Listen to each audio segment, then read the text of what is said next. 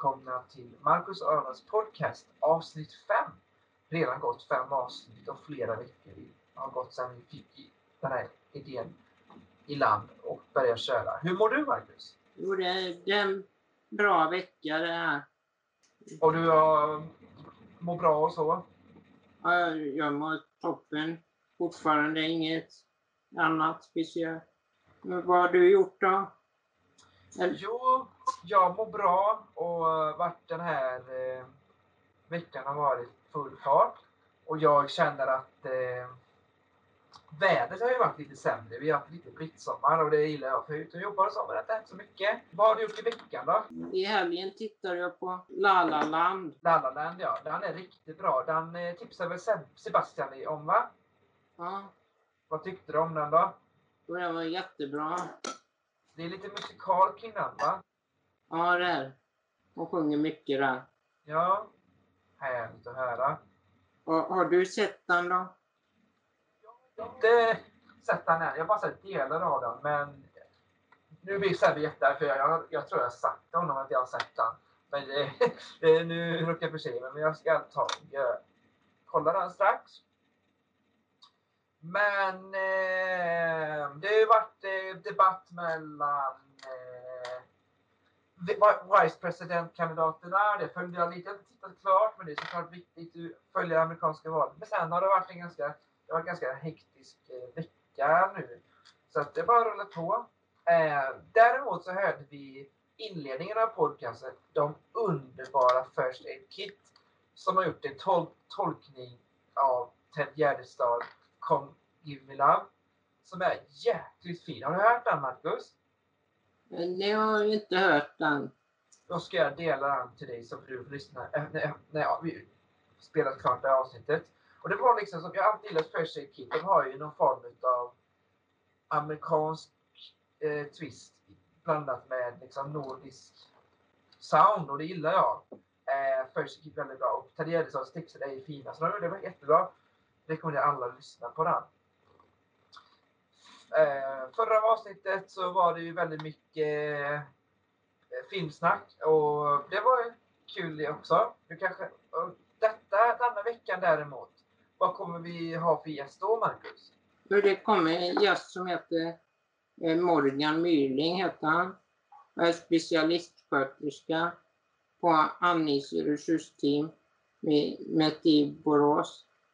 Förkortas ART. Och det är en person du, du har träffat och hans team och har arbetat med dig och din sjukdom, stämmer det? Ja, i, i början. Det är ju jätteintressant av fler perspektiv och eh, vi hoppas att ni kommer att tycka det samtalet känns bra och det blev väldigt långt så jag tänker att vi kör igång. Låter det bra Marcus? Eh, Ja, Hej Morgan! Hejsan hejsan! Ja, Morgan Myrling heter jag. Jag är specialistsjuksköterska på andningsresursteamet. Härligt! Och hur länge har du jobbat med det? Jag egentligen, jag går ju på 67 året nu här, men jag har varit sjuksköterska sedan 77 och eh, kom och jobba på operationen med narkos på 80-talet och sen 93, då träffade jag på en ung tjej, då 27 år, som låg på IVA och skulle flytta hem med totalt andningsstöd, trakealkanyl och dygnet runt-ventilator och allt som hör till och utbilda en grupp. Och det hade gjorts några gånger tidigare, redan vid den tiden, för att eh, tekniken för att kunna bo hemma med den här typen av hjälp, den växte fram på 80-talet framför allt, under ett par tillfällen. Men det kändes ju väldigt konstigt efter långa och många månader eh, inte ta vara på det vi hade gjort och därför så började jobba på ett koncept tillsammans med en läkare på IVA och några kollegor under åren, bland annat eh, Svante som eh, vi är kollegor här nu, han var undersköterska då, eh, som kom att få namnet Andas hemma. Och från 2006, efter några års processarbete på sjukhuset där man försökte finna ett uppdrag till det här, så startade vi andningsresursteamet. Det var ju arbetsnamnet redan 95 eh, på den här verksamheten. Förkortas ART. Och förutom eh, ventilatorstöd och allt som hör till där, både enklare och mer avancerat, eh, där man ansluter en person del av dygnet eller hela dygnet via en mask eller trakealkanyl så kom också sömnapnéverksamheten som hade pausat på öron näsa halskliniken att komma in där och det är ju volymmässigt vår största verksamhet så i antal patienter räknat men en betydligt enklare teknik. Så eh, det är lite bakgrund till eh, teamet som har hållit på nu i 14 år det är nästan så att man känner att man får en respekt i sig för folk som har jobbat med samma yrke många, många år har jag lite svagt för i alla fall. Så det är väldigt intressant att höra. Jag är fritidspedagog själv, ganska långt ifrån ditt yrke, men vi möter kanske barn och unga båda två. Men jag är inne på min tredje månad i yrkeslivet, så det var lite motsatsen nästan. Känns som jag lär mig nytt varje dag. Men eh, är, har du varit i Borås större delen av din yrkesliv, eller? Ja, det stämmer. Jag, jag började med ett feriearbete ute på Hedagården, för jag bodde nära där och så trodde jag skulle börja på Chalmers. Men ja, så kom jag in eh, i om, omsorgsvärlden och skulle sen efter ett år gå en utbildning. Så, så kan det vara ibland. Ja. Eh, man kommer vidare på grund av slumpen och det har varit ett fantastiskt yrkesval. Jag visste ju inte vad en sjuksköterska var eller eh, någonting med sjukvård eh, då, men det fick man ju snabbt lära sig på sjuksköterskeskolan. Ett yrke vi, många av oss i alla fall, jag vet, högaktar hos de personerna. För utan er hade det inte varit så mycket och jag hoppas att ni får mer än applåder bara efter covid utan att det blir rejäl tacksamhet tillbaka. Men Marcus, du har väl eh, jobbat en del med dessa va? Det senaste. Men hur länge har du gjort det ungefär? Ja, ett tag. Några år. Jag kommer inte ihåg hur många år det var. Nej. Ja. Men var du ganska liten när du började eller nyligen du har börjat kontakt med dem? Sex, sju år sedan kanske. Okej, okay. och då har de hjälpt dig med redskap och så du har hemma? Ja. Okej, okay, ja ja. Ha, men ni, hade, ni har träffats innan Morgan och Marcus va? Det stämmer. Eh, nu, nu, får du hjälp av mina kollegor sedan några år tillbaka men vi sågs ju en gång för bra länge sedan.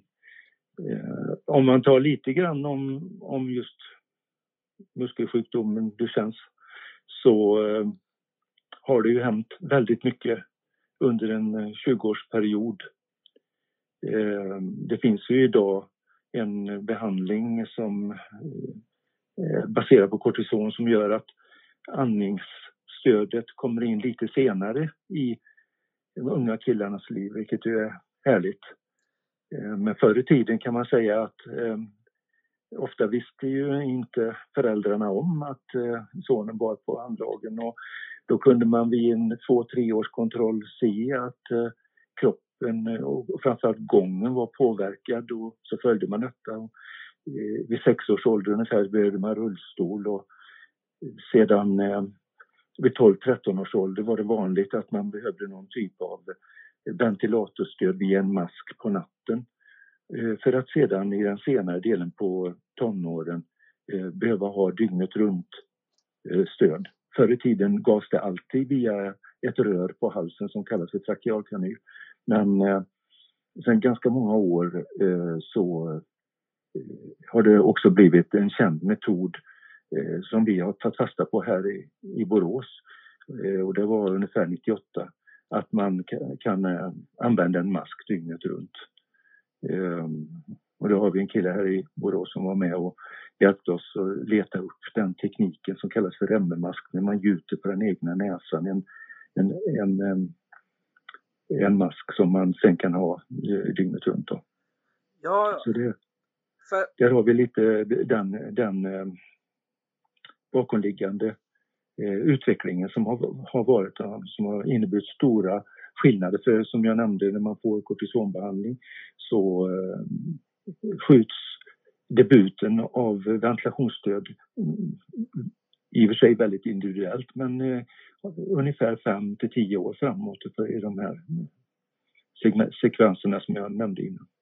Och det är ju underbart att det blir framsteg för det var lite så jag tolkade det som att det går ja. framåt det kan man säga. Och det har ju du sagt Marcus också. Och vi hade ju Björn från Insamlingsstiftelsen för sjukdomen det sker. Och de upplever ju också det att det har hänt väldigt mycket på kort tid. Och det, mm. det, det är nog inte bara kring detta ämnet. Man, kan man behöver inte ha, mobilerna är ju som superdatorer så bara det är en detalj. Men vi var lite inne på andning och Marcus du har ju, har jag sett någon form av hjälp hemma va? Stämmer det? Jo, jag har lite maskiner hemma. Jag har en andningsmaskin som jag använder på natten för att hjälpa till med andningen lite grann. Och sen har jag en hostmaskin som hjälper till att få upp kläm och sånt ur halsen. När använder du dessa?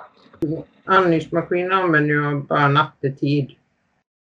Och sen hostmaskinen brukar jag ha efter varje måltid. Är han bekväm och så andnings? Är det som en mask eller sitter han åt på ansiktet eller så? Det, det är en mask jag har på ansiktet som kallas remmermask. Och eh, man får fråga dig då Morgan, varför drabbas eh, mar personer i Marcus situation just kring andningen och så? Vad är det som gör att man behöver hjälp?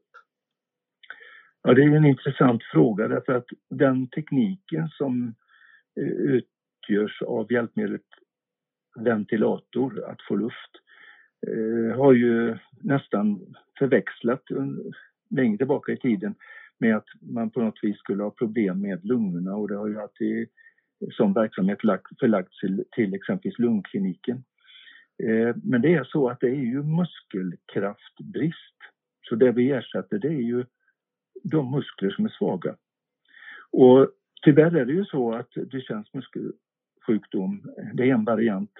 Eh, ALS som ju också behandlas nu sedan 15 år tillbaka i, i Sverige. Det är ju en, eh, exempelvis en nervsjukdom som sekundärt drabbar musklerna. Men eh, för Duchenne så kan man säga att eh, muskelvävnaden sakta bryts ner. Och den muskel vi pratar om när det gäller andning framförallt det är diafragman, de kraftiga två kupolerna som sitter i mellangärdet mellan bröst och mage som är otroligt kraftfulla. Och det vet vi när vi anstränger oss för fullt. Då jobbar kroppen hårt och vi tar in mängder av luft när vi har full kraft. Medan när vi lägger oss på natten och sover då kanske vi använder 15% av de här stora musklerna. Eh, när muskelkraften generellt minskar så kommer det också drabba eh, diafragma. Och det är framförallt på natten som de första symptomen kommer eh, när den här relativa svagheten och muskelkraftbristen samverkar. Det som sker då det är att koldioxiden stiger. Eh, för er som inte är bekanta med koldioxidens inverkan så kan man ju säga så här att vi intar syre och socker för att ge kroppens alla celler energi så att de fungerar. Men avfallsprodukten, det är vatten som oftast inte är något problem om man har starka, starkt hjärta och njurarna fungerar. Eh, det kan snarare vara så att man kan bli lite torr ibland så man får dricka lite extra. Eh, förutsatt eh, som sagt att organen fungerar. Men den andra faktorn, koldioxiden, det är faktiskt den kraftfullaste eh, faktorn för att vi ska må dåligt om man då inte andas tillräckligt. Och det finns bara ett sätt att bli av med koldioxiden. Det är tillräckligt stora andetag och i kombination med friska lungor. Så att eh, när koldioxiden stiger lite grann då vill den göra miljön i kroppen surare och det stör genast alla vitala organ. Hjärta, njurar, hjärna, ja allt viktigt. Ehm, men, men då är det så under sömnen att hjärnan försöker på varje pris väcka oss så att vi ska resa på oss och, och andas bättre. Det betyder att man vaknar ofta, om inte medvetet så omedvetet och när man vaknar på morgonen så känner man sig inte utvilad. Under dagen sen så kommer man att lida av en sömnighet, att man ideligen eh, är sömnig och vill sova. Det där utvecklas vidare sen i kraftfullare symptom, men helst ska man komma till någon som kan mäta och kontrollera då koldioxiden. Det gör man relativt enkelt med ett blodprov som man gärna tar i en artär eller i fingret. Så man ser koldioxidbalansen precis här och nu och man kan också se den i ett annat väder. För kroppen försöker hela tiden kompensera när eh, värdet stiger. Och det ser man, det kompensationsvärdet. Och det blir ett uttryck för att koldioxiden stiger på natten. Därför kan det mycket väl vara så att dagvärdet är normalt under en tid medan krafterna finns där. Ja, jag skulle kunna rabbla massa symptom och, och saker som är direkt eh, farliga och hotande längre fram. Eh, men det goda i det här är att får man bara luft, en maskin som gör det som musklerna inte riktigt orkar. Man andas in, man styr maskinen och eh, även om luften känns ovan till en början så blir man ganska snabbt van och i och med att man sover bättre och blir starkare så kommer man uppleva att man får livet tillbaka igen och alla symptom försvinner. Så det är helt enkelt en fråga om att öka maskinens inställningar så mycket så att jag får den luft jag behöver. Hängde ni med, hängde ni med på den här långa resan? Jajamän, och det, vi, det är jättebra jobbat. Hur länge har den här, du kanske nämnde det tidigare men kanske upprepa, hur länge har den här maskinen funnits att, till bruk om man säger så, i Sverige? Ja, eh, eh, det var en utmanande fråga där därför att eh, eh respiratorer som det heter på IVA, egentligen är det ventilator. Vi har en begreppsförvirring i Sverige där. Att ventilera, det är att, precis som fläkten, flytta luft. Det är, om ni slår upp i Svenska Akademiens ordlista så står det där fläktar, är ventilera och det är det kraften som, som ska till. Respiration, det är egentligen flytta gaser och visst, det gör ju luften, men när vi pratar respirator så är det inte riktigt korrekt. Eh, därför att eh, respiration, det är när syret går in från luften i blodet till eh, cellerna och sen koldioxiden går den andra vägen ut. Det är respirationsprocessen och den förutsätter då att man har orkat ventilera. Men ehm, det var framförallt på 50-talet som kunskapen ökades enormt i samband med polioepidemierna. Eh, det berättas ju om och finns bilder på när mediciner studerande och tandläkarstuderande satt i stora salar och ventilerade, var mycket barn som drabbades. Många blev ju bra igen men en del fick ju bestående men. Och man eh, började också utveckla eh, den ventilator-respiratorteknik som hade funnits då. Man pratar om järnlungor och annat som jobbar med negativa tryck och man stoppar in hela kroppen i sådana här eh, ståltuber.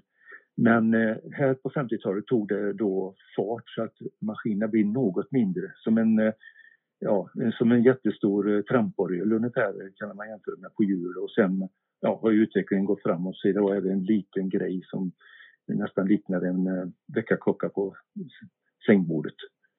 Du var lite inne på epidemier och så. Och vi är ju i konstiga tider.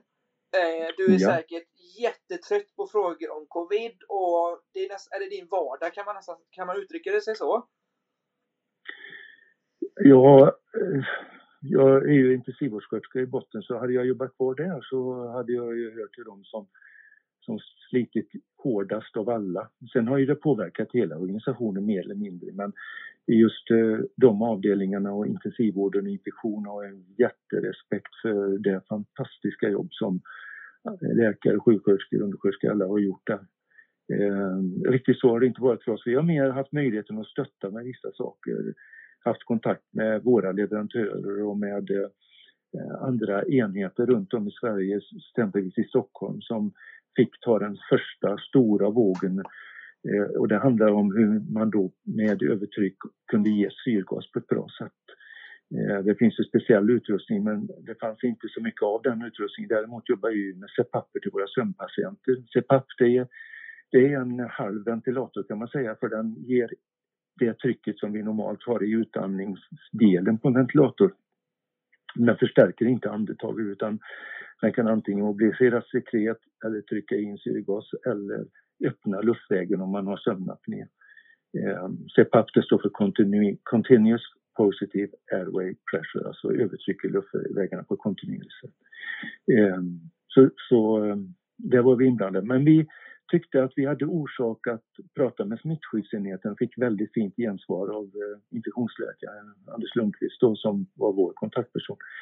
Eh, då vi ville signalera att vi har ett, ett eh, gäng, om, om jag får säga så slarvigt, personer som lever hemma med eh, livsuppehållande ventilatorbehandling eller på väg dit med eh, personalgrupper som är 10 till 14 personer stora. Man har många eh, funktioner som stöttas, allt från andning till näring och ja, det mesta som kroppen behöver och framförallt man ska kunna leva ett bra socialt liv. Eh, och skulle några i den gruppen insjukna eller deras assistent skulle det betyda att eh, eh, sjukvården och kanske framförallt IVA skulle få en väldig press på sig. Vi visste ju inte någon eh, hur eh, sjukdomen skulle te sig. Så det var mycket att lära sig. Men vi ville framförallt signalera och vi ville också vara en kontaktlänk till eh, de här grupperna så att man kunde eh, hjälpa till att få fram skyddsutrustning, eh, hjälpa till att kunna ta odlingar och definiera om det var problem. Och det gick vi sen ut med när vi fick svar från smittskyddsläkaren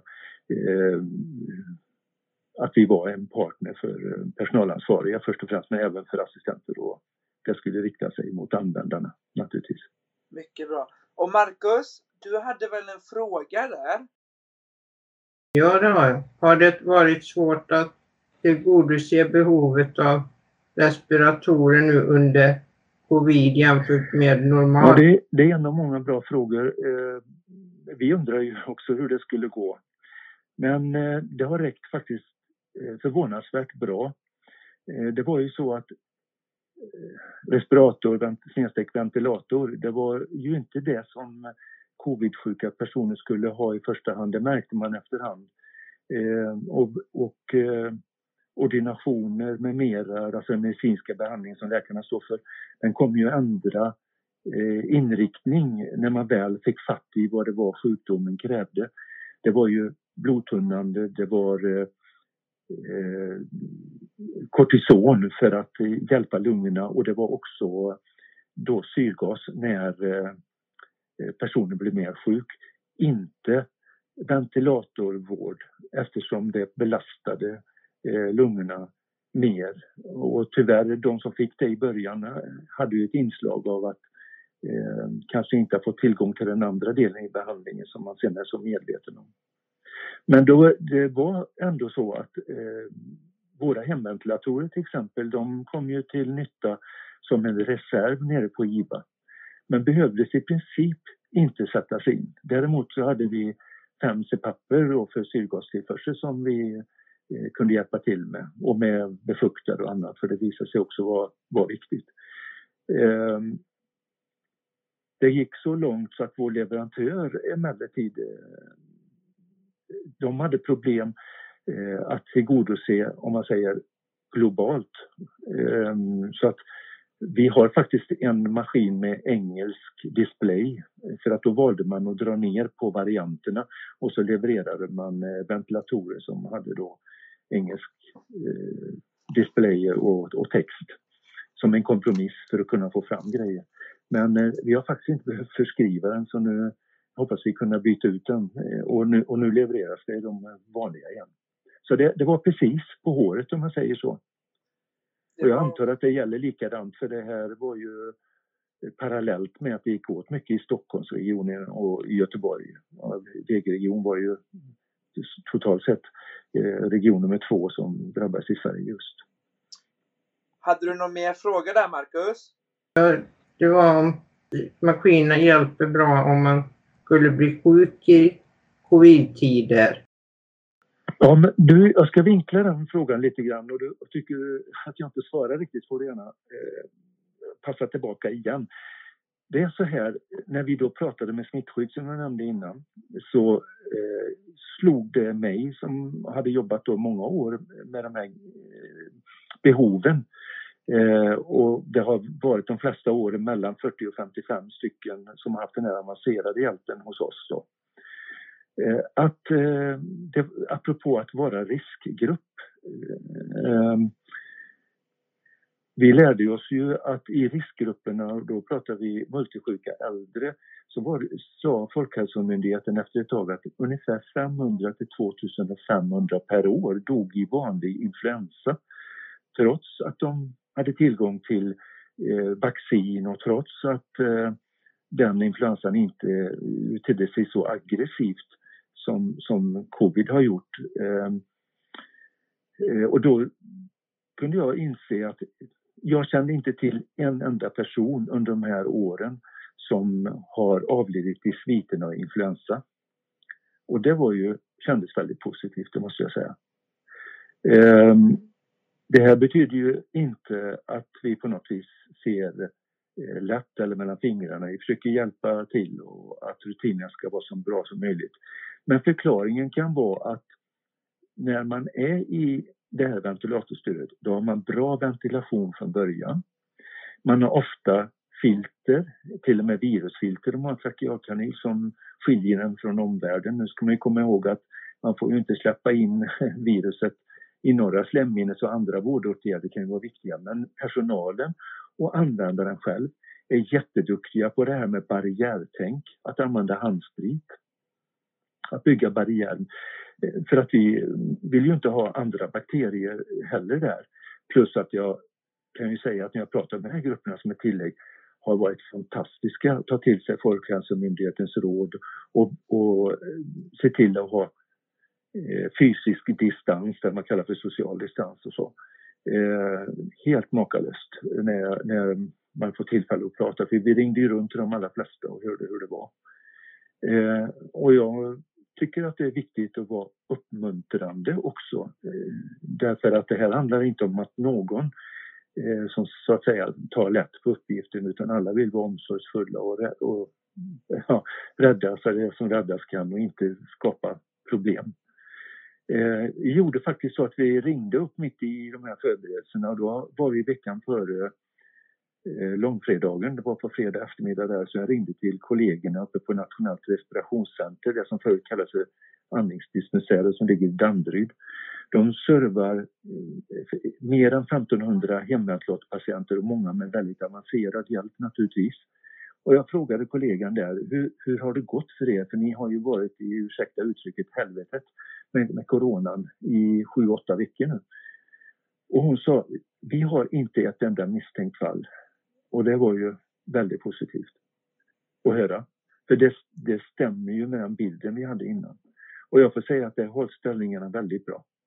Eh, vi känner till två fall som har avlidit och det, jag kan säga att det har att göra med hög ålder i, ena, i bägge fallen Eh, och om andras sjukdomar men också att det har funnits då en smittväg in som har att göra med personalrörlighet, inte en assistentgrupp utan det kan vara en större blandning. Och i ena fallet av de här två så var det till och med så att man kunde kanske ana en annan smittväg in. Jag vill inte gå in på det för det är mer privat. Men eh, eh, ja ja. Jag tycker att det var, det var viktigt att förmedla ja. någonting positivt och, och framförallt, det gör eh, ert arbete mödan värt så att säga. Verkligen. Man, man mm. måste också lyfta segrarna annars blir det bara bläcksvart. Eh, ja det är lite också därför vi startade den här podden. För jag och Marcus, vi umgicks ju på de här premisserna. Vi var ute och åt mycket. Vi gick på bio mycket. Och de två grejerna finns inte längre att göra i och med covid. Nej. Och Marcus, du är i riskgrupp. Så då tänkte vi, vi startar en podd och pratar om ämnet istället. så man får vara kreativ och se det, segrarna i det jobbiga. Men jag tänker så här. Vilken har varit din professions största utmaning i covid och eh, hur har du tacklat den?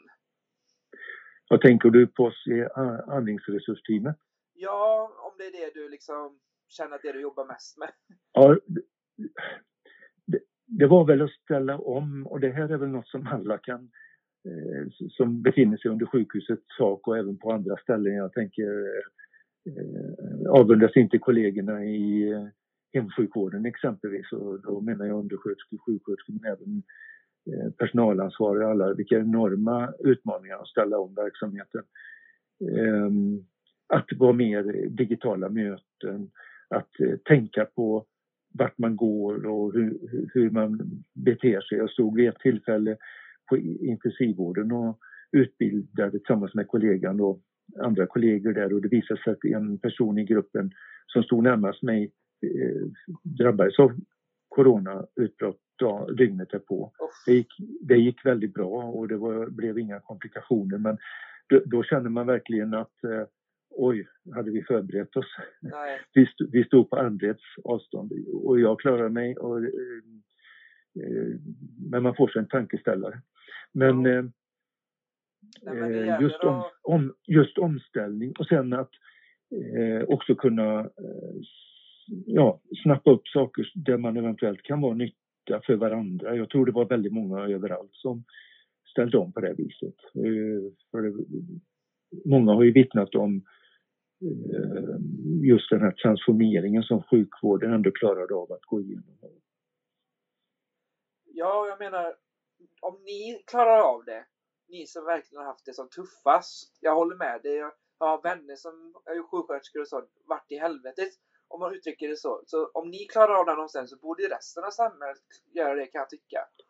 Ja, eh. fast jag vill, jag vill eh, bara betona det jag sa från början. Vi på vår enhet har ju kommit smidigare undan. Jag, jag vill inte jämföra oss med dem som har stått mitt i det. Som, som vi har servat med utrustning och teknik och, och varit hos men som vi då kunnat gå därifrån. De har stått i detta hela tiden. Mm. När det var som värst. De har varit på frontlinjen lite så? Ja, ja det, det är jätteviktigt att uh, där har ju inte vi varit i närheten av Nej. på det sättet.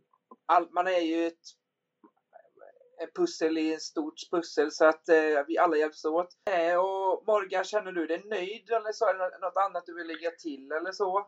Ja, jag känner mig hedrad och stolt att få vara med i er podd. Jag råkade lyssna på första programmet och, jag önskar er lycka till med det. Um, apropå vad andningsstödet eh, gör för hjälp generellt, det kan vi återkomma till en annan gång. Ehm, Apropå hostmaskiner och slem och sekretmobilisering och sånt. Det finns jättemycket att säga. Men, eh, men eh, det kan ta tid att smälta det som vi har tagit upp idag. Så. Mm.